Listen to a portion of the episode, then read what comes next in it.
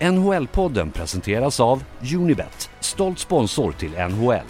För dig över 18 år, stödlinjen.se. Hallå, hallå, hallå, hallå, hallå, hallå!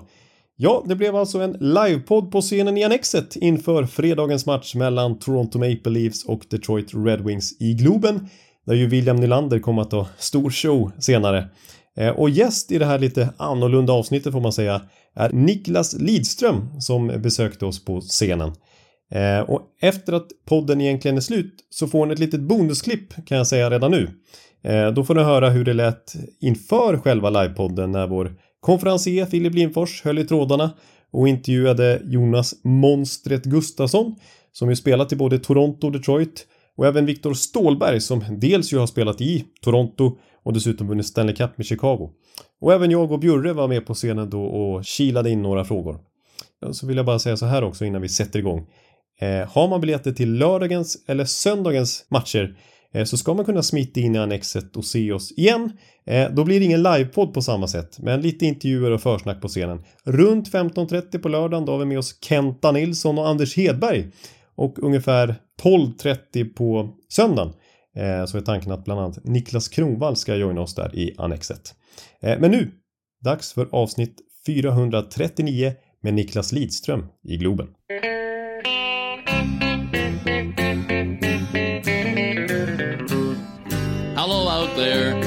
The air. It's hockey night tonight. Tension grows, the whistle blows, and the puck goes down the ice. The goalie jumps and the players bump and the fans all go insane. Someone roars, Bobby scores at the good old hockey game. Oh, the good old hockey game is the best game you can name. And the best game you can name Ja, då säger jag så här. Hallå, hallå, hallå, hallå, hallå, hallå, hallå, hallå. Yes, hallå och välkomna till NHL-podcastens väldigt speciella 439 avsnitt här från Globen. Där vi alltså har en fantastisk gäst med oss. Fyrfaldig Stanley Cup-vinnare, sjufaldig Norris Trophy-vinnare, Conn Smythe-vinnare och alldeles nyligen den första som har fått Borje Salming Courage Award, right? Den nyinstiftade. Ja, tack så mycket, kul att vara här. Ja, om vi börjar där, vad säger du om det? Det var häromdagen bara du fick eh, motta det. Ja, otroligt hedrande. Börje var en kille som jag såg upp till när jag var liten grabb och till och med åkte runt på isen när jag var fem sex år i Dalarna och låtsades vara Börje Salming. Och det vågade jag aldrig berätta för Börje, jag skämdes väl för mycket. Men det var så man lekte som liten grabb. Så fick jag chansen att, att spela med Börje i Canada Cup 91. Vi var backkollegor och sedermera när jag flyttade hem till Sverige, goda vänner. Så att eh, Börje har betytt väldigt mycket för mig, så få det priset var otroligt hedrande. Ja, och det var, det var en gala på Café Opera häromdagen? Ja, ja, galan var igår eftermiddag innan, innan matchen som vi såg igår kväll. Ja. Vad säger du annars om att vara här i Globen och följa ditt Detroit? Du är ju fortfarande väldigt eh, engagerad i Detroit Red Wings som du spelar för i 20 säsonger. Ja, jag jobbar fortfarande i klubben och det är otroligt kul att, att ha Red Wings här igen. Jag spelade själv 2009 när vi var här och, och hade Red Wings här. Jag kommer ihåg hur stolt man var att få visa upp Red Wings som lagkapten och representerat klubben i så pass många år och då fick man äntligen ta hit dem till Sverige. Så jag förstår att många, i alla fall Lucas Raymond, känner likadant, att man får visa upp sitt lag här hemma i Sverige och spela inför familj och vänner också. Så det är otroligt kul att, att vi har NHL Hockey här i Globen. Jag måste bara fråga då, för att du är inte bara här så att säga inom citationstecken verkligen som en riktig klubbikon för Detroit, utan du har ju en prominent roll i klubben nu också. Kan du berätta lite vad du gör? Ja, jag jobbar åt klubben. Eh, Minst sagt. det kan man säga. Ja, min titel är Vice President of Hockey Operations.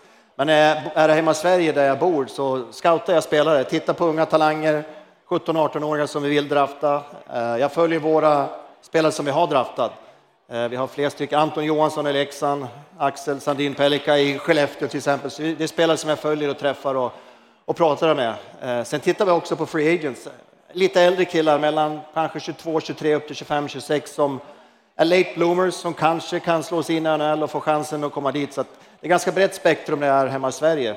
Och när jag åker över så jobbar jag nära laget. Coacherna vill att jag ska vara med på alla möten, prata med dem, diskutera powerplay, boxplay.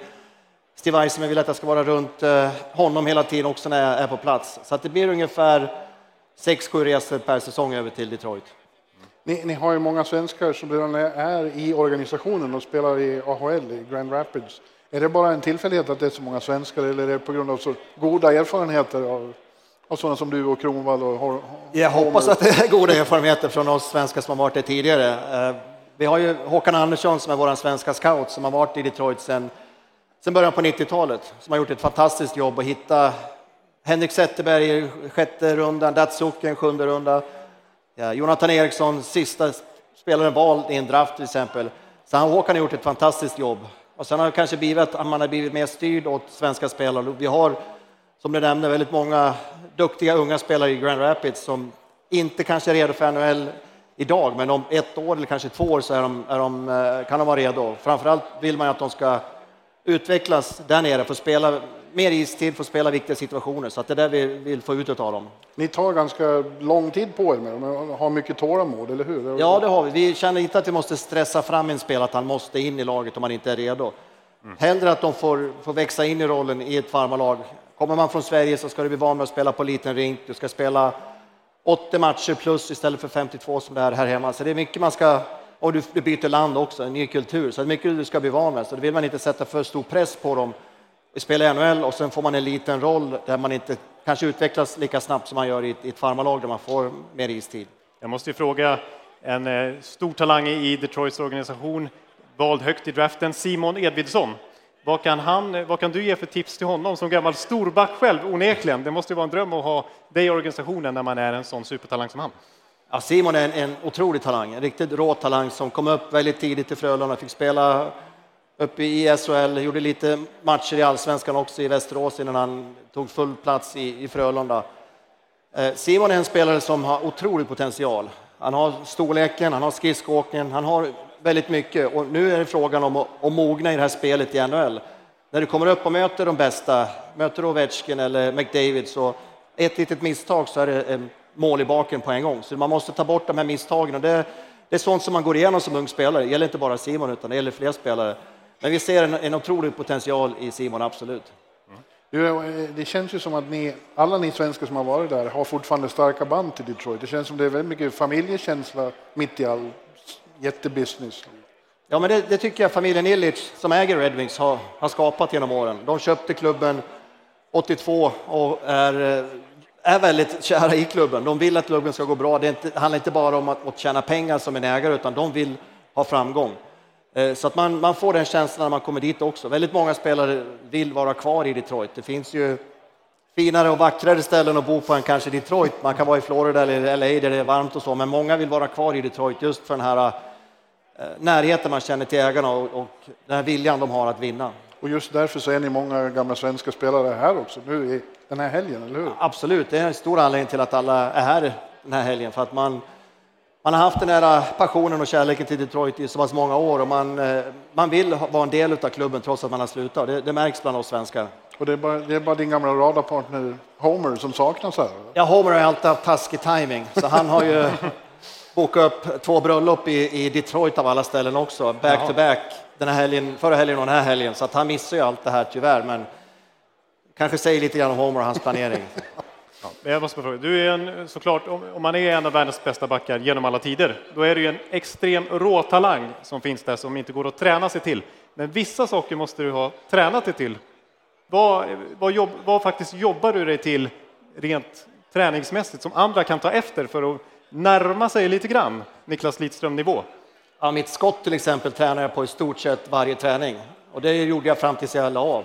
Ja. Och det handlar inte om att vara, skjuta hårdast utan mer kunna placera pucken där man vill ha den. Ibland är det ett handledsskott som ska komma in snabbt, ibland är det ett slagskott som det är tid att skjuta med lite mer kraft bakom. Men just det här att stå och nöta och träna som man gjorde nästan dagligen. Vi, vi pratade om Thomas Holmström, han var ju kanske bäst i NHL på att stå framför mål och skymma målvakten, men hade en otrolig hand-eye coordination som man säger. Han var otroligt käns bra känsla att ta, toucha pucken hela när man sköt. Och det stod vi och nötte på dag ut och dag in för att vi skulle bli så bra som möjligt på det. Så det är en sak man tränar väldigt mycket på. Mm. En annan sak, bara hålla, en sån simpel sak som hålla pucken innan, eh, innanför blå linjen i offensiva zonen. Mm. De skjuter puckar upp mot en, man tar ner den med handsken, med skridskon. Sådana saker som man nöter och tränar på också, som man gjorde långt in i karriären. Så det är små grejer, detaljer som man har nött på i så pass många år. Mm. Just det där, när ni tränar, eller det var ju så på match också, Homer Star rätt många mål av dig, eller hur? Han gjorde ju det också. Om man inte han sträckte ut benen och, och stoppade en skott så, så säger han att jag, jag tror den touchar mig, kunde han säga ibland. Så, jag tror det finns bra video nu för tiden, men, men Homer gjorde ett otroligt jobb när jag gjorde många mål också. Det var han som var där och skymde målvakten och såg till så att jag fick, fick göra många mål. Så att det gick väl åt båda hållen kan man säga, men det är klart, någon stal han säkert. Sen måste jag bara säga så här, nu har ju Bjurre redan räknat upp lite av dina meriter, men alltså under din NHL-karriär, det här är ju värt en applåd bara den här grejen, att du aldrig missade slutspel under hela karriären i NHL, 20 säsonger. Och jag räknade till att du bara missade 28 grundseriematcher under hela din NHL-karriär. Eh, alltså, hur, du, jag menar, någon skada måste du ha fått. Och så där. Hur är det möjligt att du kunde hålla den nivån över tid och dessutom inte bli skadad? Ja, vissa skador åkte man på. Man var inte 100 procent i jättemånga matcher om man ska vara riktigt ärlig. Det var mycket bumps and bruises, man har öm i kroppen och kanske någon, någon bruten tumme som man kunde spela igenom också. Men framför allt var det mitt, mitt spelsinne, att jag läste situationerna. Jag visste att ibland så måste du peta ut pucken över blå, men du vet att du kommer att bli överkörd. Ja. Då kanske du måste upp emot sargen så att du tar smällen på ett lindrigare sätt istället för att vara en, en halv meter ifrån. Sådana små detaljer som man tänker på. Sen är det att jag, jag var vältränad. Jag var inte jätte, äh, jättestor äh, storväxt, ska jag säga, utan jag tränade bra så jag hade bra fysik mm. och kunde ta väldigt mycket smällar och tacklingar också. Mm. Och sen var det en gnutta tur, det måste man erkänna. Det, en, en, jag missade tror jag, åtta eller nio matcher så fick jag ett skott på sidan av foten och bröt foten och det är sånt som, som kan hända när som helst egentligen. Så en gnutta tur har man haft också genom alla matcherna. Mm. Du, om, vi, om vi pratar om matchen som var igår och framförallt om den som ska spelas ikväll då. Folket här är för, för att se vad ska vi förvänta oss. Och hur, först, hur tyckte du de såg ut igår, Red Wings? Jag tyckte Red Wings kom ut ganska, ganska platta, lite, lite seg, såg lite seg ut i kroppen. Eh, vi har haft problem med powerplay. Vi hade chanser i första perioden och, och gör något mål i powerplay, men vi fick inte till det. Så att jag tyckte vi var inte den här, hade inte den här energin i första perioden. Och vi, vi har ju, låg under med 4-0 mm. och matchen har de kanske fått ett femte så har det kanske varit över. Men killarna visar en otrolig karaktär, krigar tillbaka. Lucas Raymond gjorde ett otroligt fin prestation och göra 1-4 målet för oss för att komma in i matchen igen. Och sen tog det 7,5 minuter så hade vi gjort fyra mål. Så att vi, vi vet att det finns där. Det gäller att hitta det lite mer över 60 minuter och inte ha de här svackorna som vi hade. Eh, vi hade lite breakdowns, som man säger, tappa lite misstag i egen zon som straffar sig på en gång också. Det är sådana här små grejer som man, man får lära sig under resans gång. Man måste tajta till lite grann, speciellt i NHL där de är så otroligt skickliga på att hugga på, på misstag man gör. Och nu är det back-to-back -back då, alltså andra matchen på, på, på ett dygn det brukar ju vara tufft, men det känns nästan som det kan vara en fördel under de här omständigheterna, när det är lite svårt att komma in i det, när man har gått och varit jetlaggad. Ja, jag tror det. Jag tror det på, på, så sätt är det bra att lägga matchen bakom sig och komma ut i, idag och, och tänka att nu är det en ny match, nu är det nya förutsättningar, nytt lag vi möter. Så på så sätt är det ganska skönt att ha de här back-to-back, -back, att eh, det är bara att lämna matchen bakom sig som man gjorde igår. Ta med de här bra sakerna som, som coacherna kommer visa på, på klipp och så, men veta att nu är det en ny match och en ny utmaning, speciellt mot ett Toronto som är så otroligt skickligt offensivt så kommer det bli en utmaning. Ja, jag, jag, måste bara, jag har en eh, så här, lite nördig spaning som jag brukar dra i podden och ska vi se här om det är en slump eller inte. För eh, som sagt, väldigt mycket svenskar i Detroit genom åren. Men nu har vi mycket folk från Michigan i publiken tror jag här. Och det är väldigt många spelare från Michigan i dagens Detroit. Lite hemvävt, lite så här Karlskoga-stilen nästan. Och sånt där. Eh, är det en slump eller är det eh, medveten strategi att ha folk från, från Detroit helt enkelt? Jag tror nog de spelare som fanns tillgängliga, om man tar The Brinket som vi tradade till oss från Ottawa. Han är ju från, från Michigan, från Metro Detroit och han ville hem till, till Detroit igen. Och då på så sätt lyckades Eisenman göra den här traden som han gjorde också med, eh, med Ottawa. Uh, en annan kille som vi signade som free agent, han ville också hem. Man kan tänka att, att, Michigan, i USA är Michigan väldigt duktiga på att producera hockeyspelare till NHL. Det är en av de, de stora staterna, Minnesota, kanske Massachusetts, runt Bostonområdet. Mm. Men Detroit, eller Michigan är otroligt bra på att få fram NHL-spelare, så att det lite grann det också, att många bra spelare kommer från Michigan. Då ska ni få utdelning för det också, när, när, att, när det produceras så mycket spelare i området? Ja, vi, vi har kunnat dra nytta av det, att, att, spelare vill spela hemma, så att säga. De vill spela inför deras, eh, deras familjer och och komma hem på ett sätt och, och det har vi lyckats knyta till oss. Mm. Det är ju för, för att avsluta lite här. Eh, det är Toronto, Detroit, det är två Original Six klubbar. Vad vad har du för minnen av att spela mot Toronto? Otroligt många minnen. De, eh, då spelade vi lite mot dem i, i gamla Norris Division som det hette. Vi spelade i samma division och vet, ett år hade vi eh, nio grundseriematcher mot dem, vilket är otroligt mycket. Eh, så många tuffa duster genom åren. Eh, Doug Gilmore var där tidigt 90-tal, var väl nästan i Gretzky-klass, något under, men var deras eh, stora stjärna. Ty Domi var en, en tuffing som man visste att han, när man håller upp huvudet och han är ute på isen. Mats Sundin kom dit, så var en, en ny stjärna som kom och och egentligen lyfte Toronto kan man säga med sitt spel. Så att man har många otroligt starka minnen. Jag har några tuffa förluster mot dem också måste jag erkänna, men det var alltid häftigt att komma till Toronto och spela lördagskvällar. Då spelar man Hockey Night in Canada som, som sänds över hela USA live. Det är deras stora dag kan man säga, ja. deras stora kväll, lördagskvällar. Och komma dit och spela på lördagskvällar var otroligt häftigt.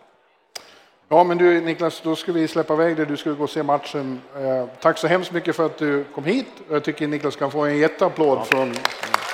Tack så mycket. Tack. Tack. Vi ska stå kvar här, så ja, vi släpper iväg dig. Ja, tack så mycket. Ja. ja, ja.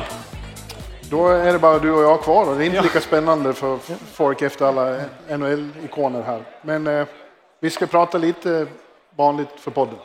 Ja, precis. Det är ju trots allt avsnitt 439 som rullar vidare här på plats i Annexet. Och fantastiskt, jag ser ju att folk har kommit hit och är uppe på läktaren där och lite poddlyssnare. Det är kul ja, att se. Ja. Hej till balkongen! ja, eh, men vad ska vi... Eh, vi ska prata om den här upplevelsen framför allt då. Hur det är att ha NHL i Stockholm, på Globen. Vad, vad, säger du om det? Ja, men för mig är det speciellt. Jag som bor här i Stockholm som de flesta andra här, alltså det är ju det är inte varje gång man får njuta av NHL-hockey på svensk is. Och dessutom är det ju nytt att, eh, att de spelar fyra matcher här i rad istället för bara två matcher som de var tidigare. Och det har varit en medveten strategi från NHL att de vill fortsätta plisa den svenska marknaden lite grann. Plus att de vet att Globen här ska ju rivas eh, snart, eller byggas Nej, om. Renoveras. Renovera, rivas var lite överdrivet. eh, och därför vill de passa på ja, spela så många matcher som möjligt här innan dess. Ja. Ja, jag tycker det är väldigt eh, speciellt och lite konstigt att åka hem. Det jag gör till vardags i Nordamerika och komma hem och göra här. Ja. Eh, jag beskrev det i bloggen som att det var som när vi firar svensk midsommar på Manhattan. Ja. Lite den känslan. Men, men eh, jag tycker de har gjort det väldigt bra och matchen igår var väldigt eh, var ju bra. Det var ett bra arrangemang och bra. Det har varit en bra match. Spännande. Ja, första matchen var ju galen där med 0-4 till 4-4 och sen den här baseballsvingen av Tim Stützle. Ja, ett av de snyggaste mål som har gjorts på Globen hävdar jag. Ja, det kan du ha fått uppleva. Annars är jag lite ovan att se Bjurman så här på svensk mark. Åka tunnelbana som en annan William Nylander här i SL-trafiken och eh, Ja, men... Jag väcker inte lika mycket uppmärksamhet. Nej, eh, man går runt i Globens environger här och inte riktigt hitta. För jag är van att se det borta i Nordamerika, där jag har varit i princip alla arenor. Och hit, jag går bort med fullständigt och du får vara guide. Jag är så ovan vid att vara lite ciceron till Per Bjurman. Så det är, det är en annorlunda upplevelse. Ja. Ja, men eh, jag tycker också att det, jag har ju haft lite tur här med att alla de här fyra lagen befinner sig i situationer där de verkligen behöver vinna. De behöver de här poängen som står på spel här. Så matcherna är det verkligen inte bara uppvisning och, och marknadsföring, utan det, det är... Eh, det är viktiga poäng på spel. Ja, precis. Ottawa till exempel, det var otroligt viktigt för dem att de fick de här två poängen igår. Hade de inte fått det och förlorat även nästa match, då tror jag eh, coachen hade hängt löst. Ja, det, är lika, det är lika för Minnesotas coach. De behöver verkligen vinster, annars, eh, annars kan de få sparken. Ja, precis. Vi har ju pratat lite löst här utanför om att eh, de kan, coacherna i de respektive lagen kan tvingas åka reguljärt hem ja. Eh, för att de riskerar sparken. Så sån krisstämpel är det ju trots allt faktiskt på både Ottawa och Minnesota inför de här matcherna här. Ja, ja och det är lika Toronto då som de stagade upp det lite grann i sina sista matcher innan de åkte hit. Ja. Men äh, har haft det lite knöligt också och måste haka på i slutspelsracet genom att ta helst fyra poäng här. Ja, precis. Men däremot en spelare som är i ruskigt bra form och ser ut att trivas otroligt bra här i Stockholm på hemmaplan. Det är ju William Nylander. Ja. han har gjort poäng i samtliga 15 matcher hittills den här säsongen. Gör han poäng i båda Globen-matcherna här, då är han uppe i 17 raka helt enkelt och då tangerar han rekordet för aktiva spelare Eh, att ha en så lång poängsvit. Det är Conor McDavid som har gjort poäng i 17 raka matcher inlett. Det är redan, det är redan klubbrekord. Det, är, det kan vi säga, det är klubbrekord i en Original Six-klubb. Ja, han, han spelar sitt livs hockey eh, överhuvudtaget. Han gör inte bara poäng utan han är väldigt bra överhuvudtaget. Och är väl tillsammans med Elias Pettersson Sveriges bästa spelare i NHL just nu. Ja, en, en stor snackis i Toronto, och även när man pratar med Toronto, de, de väldigt många Toronto-journalister som är här, är ju Nylanders framtid med tanke på att han sitter på ett utgående kontrakt och kan byta till vilken klubb som helst efter detta. Ja. Eh, och ena sidan säger att det är typ klart, han kommer lämna Toronto. De har inte löneutrymme för att förlänga med William Nylander, speciellt inte när han höjer sitt marknadsvärde för varje match som går. Eh, vad är din känsla kring William Nylander egentligen? Jag vet inte, han... Eh, eh, han, vill, han vill inte prata om det själv? Nej, jag tror att han helst skulle vilja vara kvar i Toronto, men inte till vilket pris som helst. Eh, vi får se. Han kommer att vara värd otroligt mycket ja. när det här kontraktet går ut. Vi kan slå fast redan nu att eh, på, på, öppna marknaden så pratar vi ju 10, 11, ja, 10 i alla fall miljoner dollar per säsong. 100 miljoner kronor ja, minst. om året. Ja. Just nu är han nog värd mer. Ja, jag, jag, jag köper det fullt ut. Jaha, eh, och jag nämnde ju där då att eh, om vi pratar om heta svenskar så är Elias Pettersson också extremt het i Vancouver. Eh, ja, alltså titta bara på NHLs poängliga idag. Ja, ja, Kiruna, just det. Kiruna, det är inte dåligt att se. Jag gick förbi ett Kiruna-fan här och ropade. Ja. Ja, men tittar vi på poängligan i NHL så hittar vi ju tre Vancouver-spelare i topp på samma antal poäng. 27 poäng just nu när vi spelar in det här. Ja, det är faktiskt helt sjukt. Det är Elias, det är Quinn Hughes och det är JT Miller. Ja, precis. Nu, nu när jag såg Kiruna gå förbi här så kommer jag att tänka på att Quinn Hughes pappa har spelat i Piteå. Ja, ja. Av alla ställen. Eh, ja, men det är klart, Elias Pettersson, där kan vi prata kontrakt också. Det är ju samma situation där. Jag tror han kommer bli eller han kommer nog bli Sveriges bäst betalda NHL-spelare förbi Erik Karlsson när det här nya kontraktet ska förhandlas. Patrik Alvin, den svenska general managern där, har ju varit ute nu i dagarna och sagt att förhandlingar pågår och Vancouver vill i alla fall få till det här så snabbt som möjligt. Ja. Men du, vi ska inte stå här och babbla för mycket, eh, för vi har, det är väldigt mycket gäster här som sitter och äter och, och, och dricker. Och snart är det match också. Men vi har ju människor som lyssnar hemma också, eller ska lyssna på det här. Ja. Så vi får kommentera några saker som har hänt sen senast. Och det största som har hänt är ju att Edmonton har sparkat sin coach, Jay Woodcroft. Eh, ja, det hade man inte trott när säsongen började. Nej, precis som Leon Draisaitl, storstjärnan i Edmonton, sa, eh, det finns många storstjärnor, en annan Conor McDavid såklart, men han sa ju att det är Stanley Cup or bust för Edmonton den här säsongen, alltså Stanley Cup eller fiasko. Ja. Och då, nu är det superfiasko den här säsongen och då ryker alltså coachen Jay Woodcroft här efter bara ja, fem dussintalet matcher. Och då ska vi komma ihåg att Jay Woodcroft som har coachat drygt 100 matcher i klubben, är rent segerprocentmässigt den bästa i Edmonton Oilers historia och får ja. ändå sparken nu efter den här svaga starten. Ja, jag, jag, tycker, jag tycker att han är en bra coach. Eh, ja. Jag tycker det var felaktigt beslut, även om det ju har fått en effekt nu när... Jag, jag vill säga så här, vi ska fortsätta prata Edmonton, men Jay Woodcroft är så pass bra så att Ottawa Ja. Kan han hamna där om de sparkar DJ Smith? Ja. Minnesota ja, om de sparkar kan... Dean Everson? Jag tror att Jay Woodcroft, han kommer inte sitta arbetslös den här säsongen utan eh, något lag kommer vilja ta in honom. Ja, ja det tror jag också. Eh, i, I hans ställe har då eh, Hartford Whalers coach eh, vad heter han? Ja, det är svårt att uttala. det betyder vitlök på, på tyska, hans efternamn. Vitlök? Så vi kallar honom för vitlök, coach vitlök. Chris Noblack ja, heter han väl? Han, ja. han har... Och det har ju bara bra, har fått, de har fått en effekt. Ja, de har vunnit sina två första matcher i alla fall. Det som är speciellt här med, tycker jag, med Edmonton Oilers just nu, just nu, som jag ja, Att de ska ta in Brassard? ja, nej. Eh, det är ju att det känns som att Conor McDavid är general manager för laget också. Ja. Eh, det är hans gamla agent som nu är över Ken Holland, general manager i hierarkin.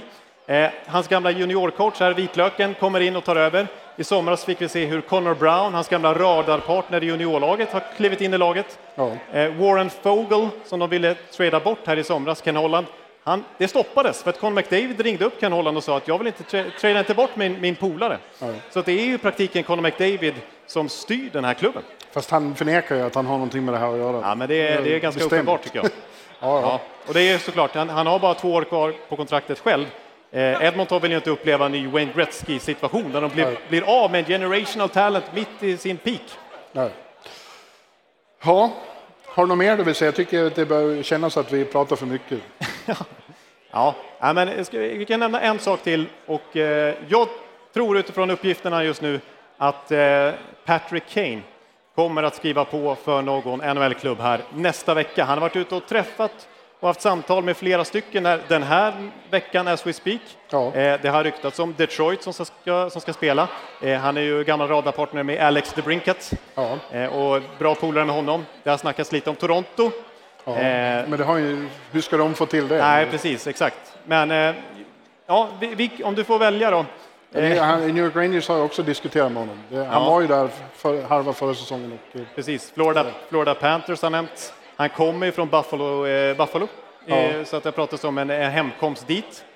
Eh, lite Tampa också faktiskt, det måste jag flika in. Då. Ja, vi, ja, ja, ingen vet ju vad han är i förslag efter operation och så här. Jag har inget särskilt önskemål, men jag hoppas att han är i eh, gammalt gott slag och spelar någonstans. Ja, jag sa i våran, vårt avsnitt vid årsskiftet när vi hade lite så här nyårskarameller och skulle tippa vad, sak, vad saker som kommer hända 2023. Då sa jag Patrick Kane hem till Buffalo. Jag vet inte om det låter så sexigt, men eh, eh jag gillar ju så. Jag pratar ju, ställer, frågar ju Lidström och Michigan-killar sådär. Att ja. komma hem, vi såg Giroux komma hem till Ottawa. Eh, Patrick Kane hem, avslutar i sitt Buffalo. Ja, ja, vi får se. Men du, nu måste vi förbereda oss för den här matchen Det måste vi ikväll. göra. Jag säger en sak till om, om Per Bjurman. Nej. Jo, det gör jag. Egentligen så här. Det var en lyssnare som hörde av sig och sa att i avsnitt 4 2013, ett avsnitt döpt till Las Vegas Gamblers, Ja. Då säger jag att eh, ja, eh, Vegas, de kanske vinner Stanley Cup 2023. Och då sa du, då flyttar jag till Vegas. Jaha, ja. så nu är så du, du, får, du får alltså boka om din flygresa. Du, du, du, ska inte till New York sen, utan du ska till Vegas helt enkelt. Okej, ja, då får jag göra det. Då vet vi det. Då ja. blir det ännu längre tidsskillnad när vi ska spela in våra poddar. Så det, jag, jag föredrar nog att du stannar i New York i alla fall. Okej. Ja. ja. men du, nästa vecka återkommer vi med ett vanligt podcastavsnitt då det är Thanksgiving och vi har mycket att prata om. Just det, Thanksgiving-tabellen, det känner ni till, ni trogna ja. poddlyssnare. Ja. Då säger vi tack så mycket till alla som har lyssnat på det här avsnittet och vi säger stort tack till Niklas Lidström som var med ja, oss. Verkligen. Det var och, eh, tack så mycket. Ha en trevlig kväll. Och ha en grymt trevlig kväll här i Globen.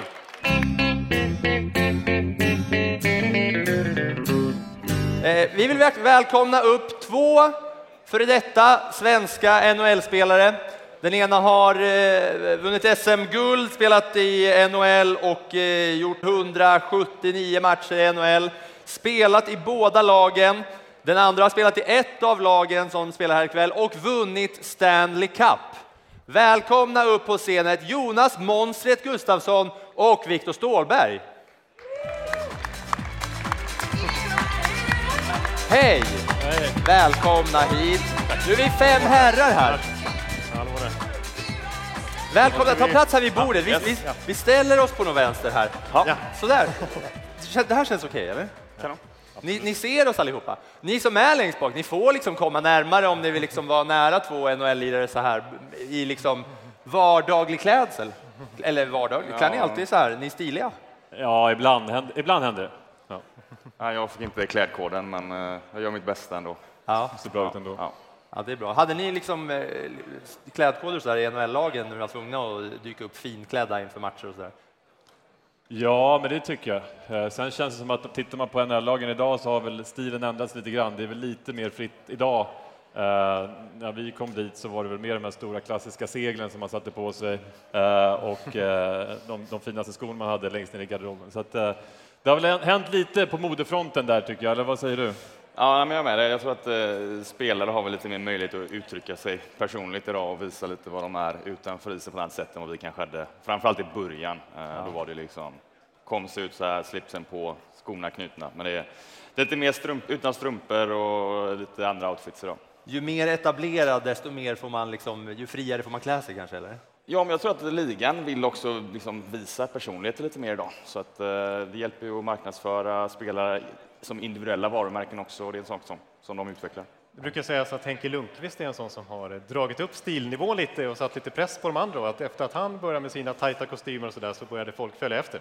Ja, men helt klart. Han, han gjorde det svårt för oss andra att se bra ut, så att, uh, vi fick kämpa på ändå. Så att, nej, självklart så han är ju ja, medveten om, om vad som gäller och är uh, väl en fanbärare där helt klart. NHL i Globen då? Hur, eh, hur känns det att vara på en sån eh, grej när man har spelat så många matcher eh, över i Nordamerika? Ja, men det, var, det var kul. Jag var här och kollade igår kväll och det, man blir lite sugen på att försöka sig på en comeback. Kanske inte på den här nivån, men det var, det var kul att kolla. Jag tycker att de gör en jäkligt bra inramning och skapar verkligen atmosfären som, som man lite saknar från USA här på, på svensk mark. Så att, jag tycker det var kul att kolla och en bra match också. Och, och du då? Jag, jag, jag, jag har lite svårt om jag ska säga liksom Jonas eller monstret. Vad, vad, vad, är du privat nu efter karriären? Liksom? Jag trodde att jag skulle bli Jonas, men ja. äh, även i mitt civila jobb som jag har nu så, så när jag kom in där så så kallade han mig monstret också och HR-avdelningen var väl inte helt nöjd med det. Men äh, ja, det är någonting man får leva med och jag är ganska avtrubbad så att äh, jag är helt okej okay med det. Du har ju fått eh, babbla om det en och annan gång, men ska vi ta det en gång till? Hur kommer det sig att det blev monster? För det var ju monstret i Sverige och sen The Monster. Jo, nej, men lite så. Jag vet, det är väl ingen superrolig historia så. Det, det finns lite olika åsikter om det för sig. Jag vet att Per Ledin har en annan åsikt. Han tyckte att det var han som skapade det, men, men den storyn som jag känner till är inte mer än så att eh, det gick ganska bra både för mig och laget i Färjestad och eh, det var väl någon av er med, mediegubbar som, eh, som sa att jag, eh, ja, eller jag tror faktiskt det var tränaren som sa att jag spelar som ett monster och då blir det ju snabbt en rubrik och sen så fick man leva med den och sen när man då väljer att eh, ja, komma till ett lag som är ganska hockeytokigt så har de snappat upp vad som hänt tidigare så då, då fick man leva med monstret där också och eh, ja, så var det helt enkelt. Som journalist Murvel så är det väl inte helt vidrigt att eh, få liksom ett sånt bra smeknamn levererat för rubrikerna också? Va? Ja, perfekt. Så fort Jonas kom så var det ju monstret i alla texter och rubriker. Absolut. Ja. Men du har ju spelat i båda de här eh, klubbarna. Hur känner du inför en sån här kväll? Ja, men först och främst är det väldigt kul att vara här och ta del av det här. Sen att det råkar vara två lag som man har spelat i och nu är det kanske inte så många spelare kvar om någon, men eh, det är många runt i organisationen som är här så förhoppningsvis springer man på någon av dem. Sen, eh, ja, det blir väl kul att man kan titta utan man behöver heja på något lag, utan man kan bara följa bra hockey och, och en härlig inramning hoppas jag. Med handen på hjärtat då, liksom, nu när du ändå har, nu har det gått några år liksom, med alla utbytta i klubben. Detroit eller Toronto? Ja, jag, jag, vet, jag kan faktiskt inte säga det. Jag skulle gärna ge ett svar om jag hade ett. Ja, Victor uh... Detroit eller Toronto? Jag håller på Toronto såklart, men eh, jag är inte heller jättenoga med vem som vinner. Det är viktigare att kolla, in, kanske för mig, individuella spelare som jag tycker är roligt att följa. Och jag är bra svenskar i båda lagen, så att, ja. det ska bli kul att se.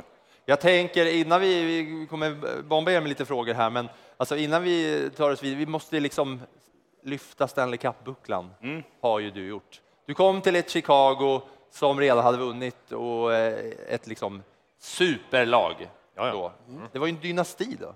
Dynasti. Ja, det, var, det var ju då den påbörjades. Ja, ja men det, det, det, det är väl dynasti? Därefter. Ja, absolut. Nej, men det var en ganska speciell upplevelse, hela den grejen. Jag, det var mitt första år, samma år som eh, Jonas i Toronto. Eh, så jag var med där när han blev skanderad stående ovationen, monstret eh, i byggnaden. Men alltså jag var i Toronto ett år och sen tradade där på sommaren utan riktigt fatta vad det innebar. Liksom ett samtal klockan tre på natten. Då blev vi tradad. Ja, var någonstans då? Säger agenten. Jag, bara, jag vet inte, men jag, jag, ringer tillbaka snart. Och det var ju på en tid när det inte fanns Twitter och Instagram och man kunde se det. Så att, det tog en halvtimme. Jag satt och väntade bara, någonstans, men jag vet inte var. Kommer till Chicago i alla fall och som du sa, jäkla bra lag liksom. Kommer dit och Kane och Taves och Sharp och Seabrook och allihopa. Så att, eh, de hade precis vunnit så jag fick vara med och känna lite på hur det var den sommaren eh, när bucklan var på plats och se hysterin i Chicago. Och sen så tog det två, tre år innan eh, jag fick vara vinnare själv. Och hur var den liksom? Ja, men det var helt okej. Okay. Det var en bra stad att vinna, en jävla upplevelse liksom. Det, det är fullständig kalabalik och uh, det, var en, det var en lång vecka efter man vinner på det sättet alltså. Så ja. att vi hade, om man tar lite referenspunkter och kollar på liksom att det, jag tror att vi hade vad sa de, två och en halv till tre miljoner människor på gatorna den dagen på paraden. Så det är klart att eh, man tycker det är mycket när man firar ett VM-guld på Sergels torg med, eh, vad kan det vara där, 100 000 kanske eller 80. Så det är klart, en park med 300 000 och 2-3 miljoner människor på gatorna, det, det är en rätt speciell upplevelse. Ja. Jag måste bara fråga som lite NHL-nörd i det här dynastilaget med Kane, med Taves, med Seabrook, Duncan Keith, hela det gänget, Corey Crawford. Mm. Vem skulle du vilja, förutom dig själv då, lyfta fram som lite unsung hero som också bidrog starkt till den här dynastin? Ja, alltså det var ju många där, men jag tycker en kille som Patrick Sharp, han var, eh, han var jävligt viktig. Han gjorde mycket viktiga mål och rolig kille, lätta på stämningen lite grann han var ju alltid precis, precis, precis under dem. Liksom. Ja. När, det, när det gick bra så kanske de inte valde att hylla honom lika mycket i media, men när det gick dåligt då inkluderades han och inte gjorde målen. Då var han med i de som fick skiten. Så att han flög väl lite där under radarn skulle jag säga, men en väldigt bidragande faktor då i deras eh, tre Stanley Cup som han var med vann.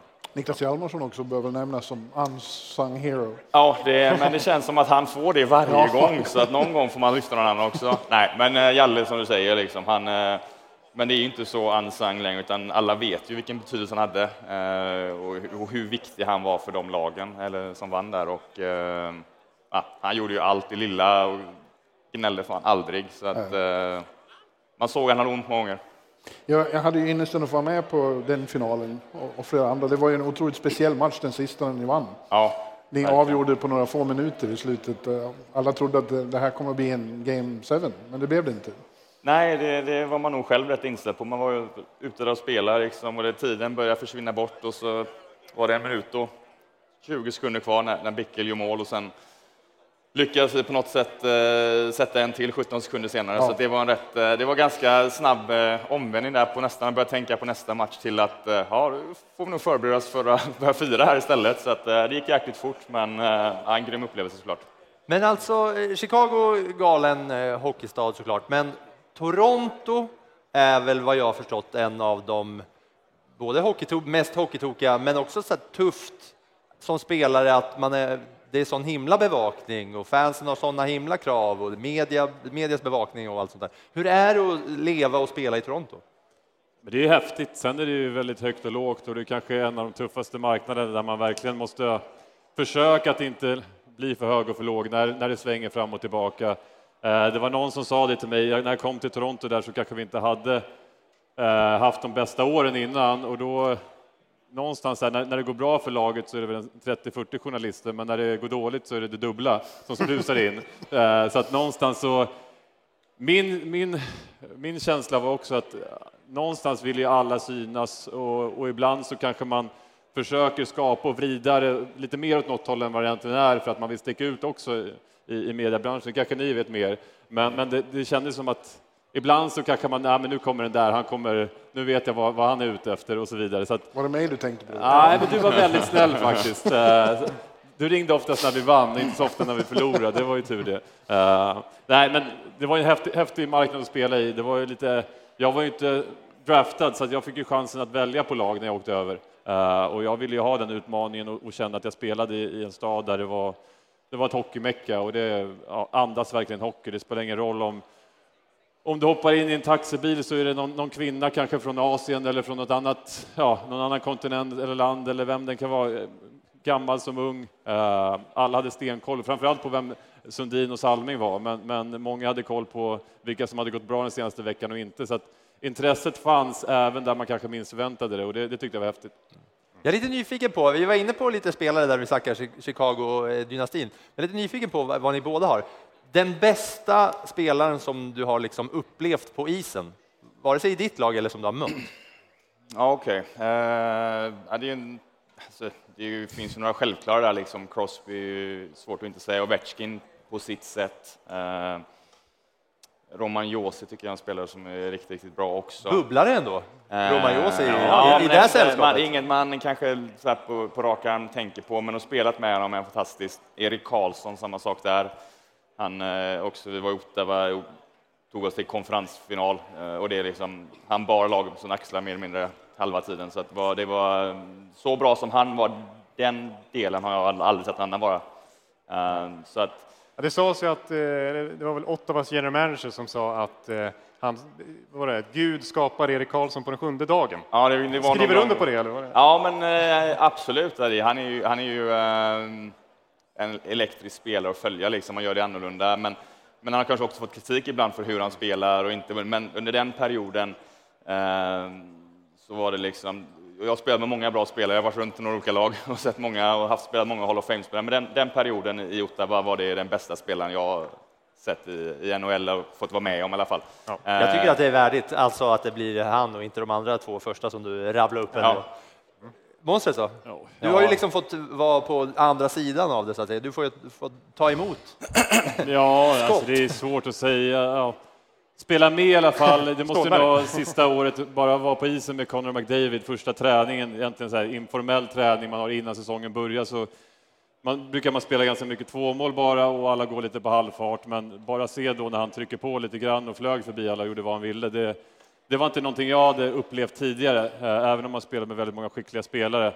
Spelat emot så, ja, det är svårt att säga. Det, det blir de här klassiska Ovechkin och Crosby. Eh, kanske framför allt Crosby, för att han, han på ett, något sätt stack han inte ut så mycket. Man gjorde allting lite, lite snabbare och var lite, lite mer snabbtänkt. Så att någonstans så stod man på fel ben och så hade han ja, bara rullat in en liten strumprullare nästan. Så att, eh, ja, jag får säga han.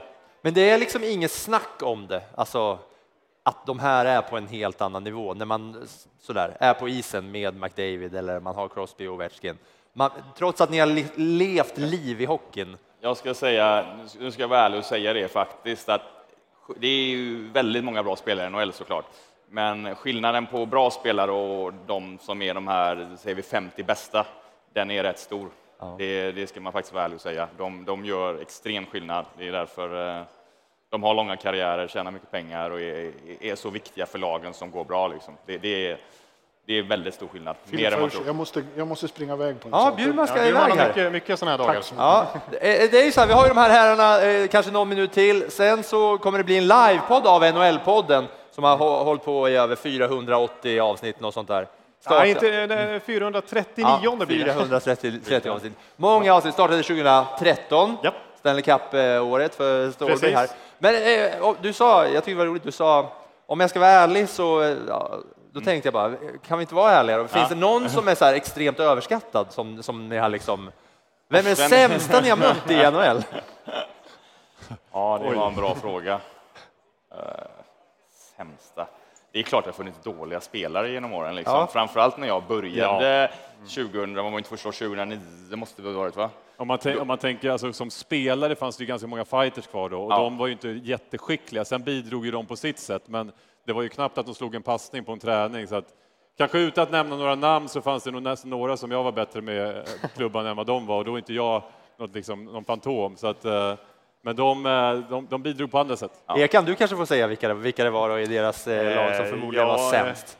Ja, Ja, men så här, Colton Orr tänker jag på i Toronto. Ja, han hade assist på mitt första mål. Han och Jamal Mayers. Så skickliga spelare spelar jag med där. Men, ja.